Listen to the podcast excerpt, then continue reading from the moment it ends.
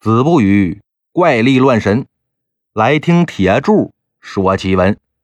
欢迎收听奇闻故事，我是铁柱。上一集咱们说到啊，蔡瑞红没被陈小四勒死，却让一个人给救了。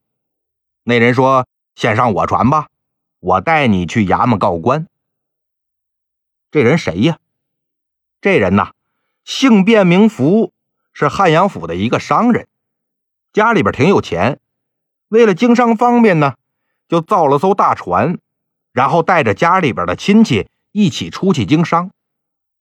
这一天呢，船走的好好的，忽然间一阵大风，那掌舵的老王没控制好，船直接就奔着岸边去了，正好就撞上了陈小四的船，这才把蔡瑞红给救了。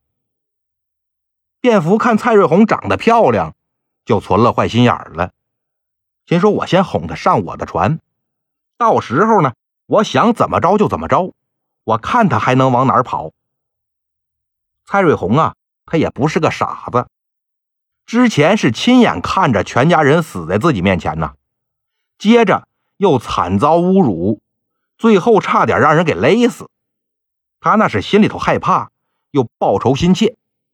所以见着便服呢，就跟抓着救命稻草似的，赶等上了便服的船，冷静下来，心说不对，这人跟我非亲非故啊，我怎么能这么轻易就上了他的船呢？他嘴上说要帮我报仇，但是真是假，我可不知道啊。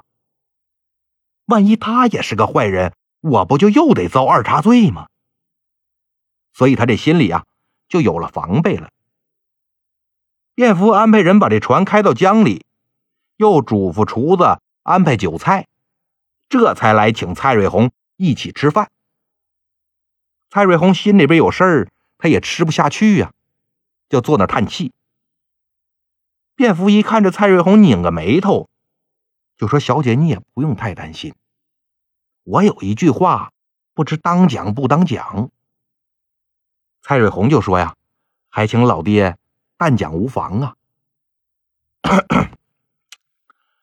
小姐呀，刚才呢，哎，我也是一时冲动啊，这才答应你去这个衙门，但我忘了这还有一大船货呢，而且说向来这打官司可不是一天两天的事儿啊，这要是耽误个一年半载的，我这可得赔不少钱呢。”我刚才想了一下，要不啊，小姐你跟着我一起走吧。等我把货出了，咱再研究这告官的事儿。哎，不过你放心啊，到时候就是打几年的官司，我也肯定赔着。另外呀，你说，哎，我我这船上都是男人，你住这儿呢，我也怕别人说闲话。小姐，你别看我是个跑船的。我家里边呢，还真算是有钱。小姐，你现在也是举目无亲，我看不如啊，你嫁给我得了。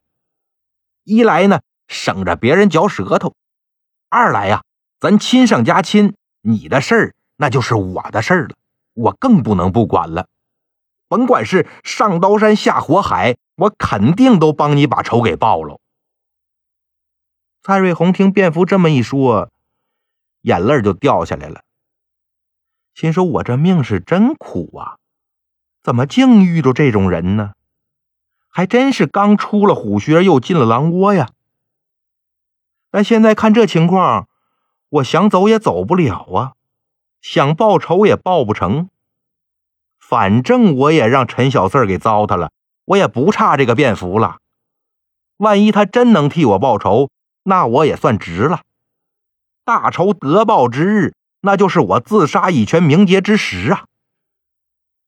想到这儿呢，蔡瑞红一抹眼泪行，只要官人能帮我报仇，那我就从了你了。卞福就赶紧喊水手：“快快快，前边找个码头停船，买东西，咱办喜酒啊！员外爷，我今天要成亲。”当天晚上啊，这卞福和蔡瑞红可就入了洞房了。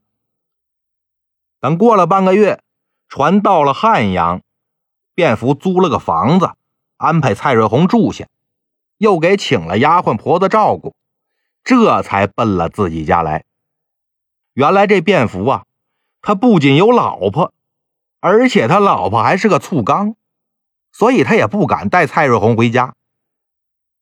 本来呢，卞福已经嘱咐过船上的人了，你们千万别把我找偏房这事儿告诉大老婆。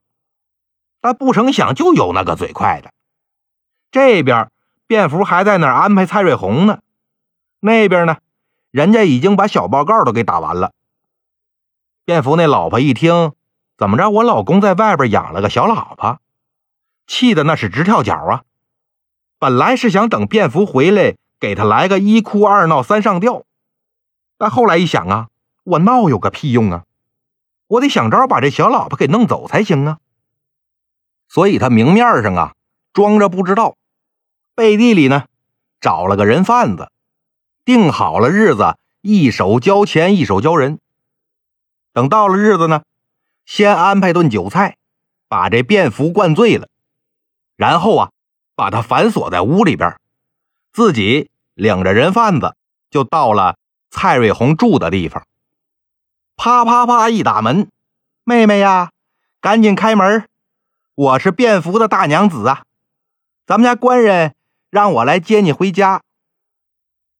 蔡瑞红这打开门一看，卞福没跟着，心里边就有点犹豫。这卞福老婆呢，赶紧就满脸堆笑：“哟，你看这小丫头真俊。官人也是的，娶了这么好的姑娘还不让回家。我刚才呀，把她说了一顿。”我说：“如果你不愿意跟着我一起住呢，那就过去玩几天。我怕你不信，这不就亲自来接你了吗？”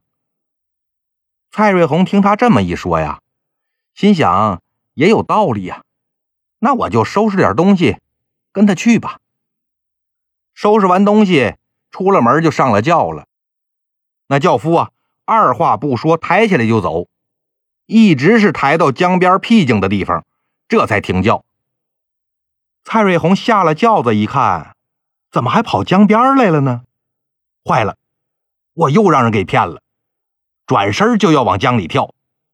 那人贩子早防着他这手了，两个轿夫一左一右，把这蔡瑞红一夹，一个掏出布来堵嘴，一个掏出绳来捆人。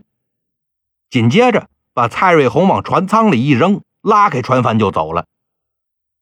那船是一直开到武昌啊，人贩子到底是把蔡瑞红给卖到一所青楼里了。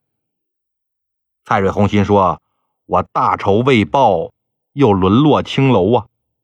看来报仇无望了，我死了吧。”但不成想，这老鸨子呀，看的是贼严实，蔡瑞红总也找不着机会自杀。后来这老鸨子一看。这姑娘也太刚烈了，逼得急了，她就得自杀。到时候呢，衙门问我个逼良为娼、致人死命，那可就划不来了。我这是花钱买了个祖宗啊，怎么办呢？哎，要不我再卖一道吧，至少我保个本儿啊。也是赶巧了，他们青楼啊。有个常客叫胡月，之前见过蔡瑞红一次，挺喜欢。一听说老鸨子要卖人，赶紧就出钱买了。当天晚上呢，胡月就要跟蔡瑞红同房，人花钱了，图的不就这个吗？蔡瑞红瞅准机会，抓起一把剪子就要往自己脖子上捅，这可把胡月吓坏了，说：“娘子啊，你别冲动啊，有话咱好好说。”再说了，我舅舅那是武昌太守啊，就算你死了，我也不用偿命，你死也是白死。蔡瑞红一听，这还是个当官的亲戚呀，心里就有谱了，说我有大仇未报，你要是能求你舅舅帮我报仇，别说给你当媳妇了，我就是当丫鬟伺候你一辈子都行。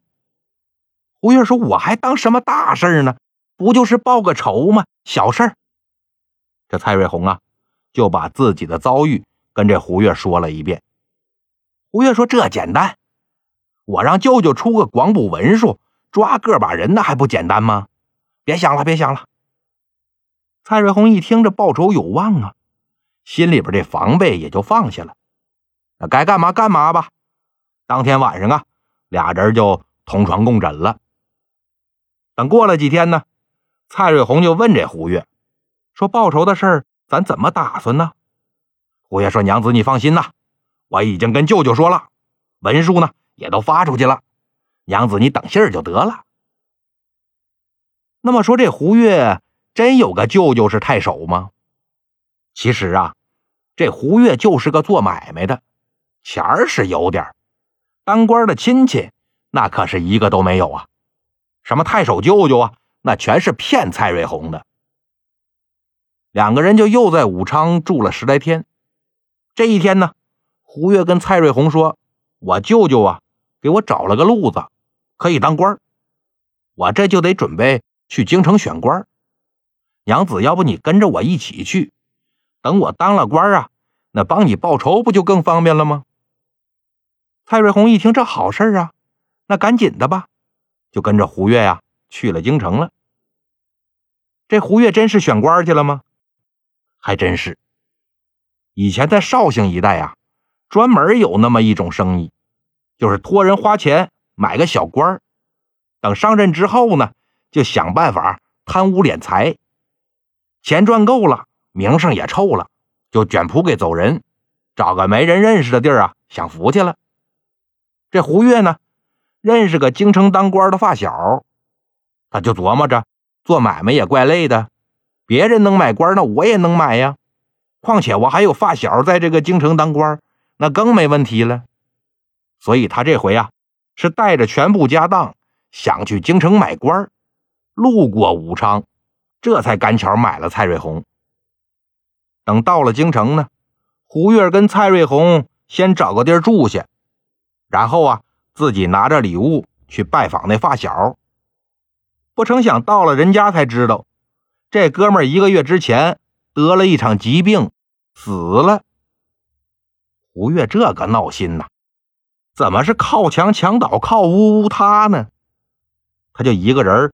坐在酒馆里边喝闷酒，正喝着呢，就听见有人喊他：“哟呵，这不胡家大兄弟吗？你怎么在这儿呢？”胡月抬头一看，原来是老乡张成。哟，张大哥，您怎么在这儿啊？来来来来，一起喝点，一起喝点。张成也不客气，往边上一坐，让小二夹了套碗筷，就跟胡月喝上了。哎，我说胡大兄弟，你怎么跑京城来了？哎呀，我这不是想过来买个官当当发点财吗？没想到来了之后啊，能帮忙办事那人死了，你说我晦气不晦气？哎，张大哥，你跑这干嘛来了？我呀，我也是买官来了，刚办妥，下月苏州上任。哟，好事啊！哎，那您看方不方便给我引荐引荐？成啊，那没问题啊。哎，不过啊。他这办事可有点贵呀，贵没问题啊，只要事儿能办成，大不了咱多贪点不就得了吗？嘿，也是。哎，你这儿还有多少银子？我看够不够啊？我这儿，我这儿还有三百两。行行，那够了够了。等咱哥俩喝完呢，你就给我，我给人送过去。这胡月啊，也是病急乱投医，喝完酒呢，领着张成。回了客栈，拿了银子，他就等着好消息了。不成想着等了两三天，张成可一直没回来。胡月就跑到张成住那客栈一打听，人说张成三天前就退房走了。胡月这才明白过来，原来我让人给骗了呀。他掂量掂量手里剩这点碎银子，心说也不够我和蔡瑞红回家的呀，怎么办呢？他有心想把这蔡瑞红给卖了，但又舍不得这么个如花似玉的姑娘。思来想去呀，他琢磨出个损招来。胡月就拉着蔡瑞红的手说：“娘子啊，我这回本来是想来京城买官的，不成想是让人给骗了，实在是没脸回去见我舅舅。你看现在，咱也没盘缠回我镇江老家了，所以呢，我想跟娘子商量个事儿。蔡瑞红也知道现在什么情况，就说：“官人，那你说吧，我都依你。”胡月就搓搓手，说：“娘子啊，我想来想去，咱俩也就这一条路了。咱呐，来一次仙人跳吧。”好了。今天的故事就到这里了，欲知后事如何，咱们下集接着说。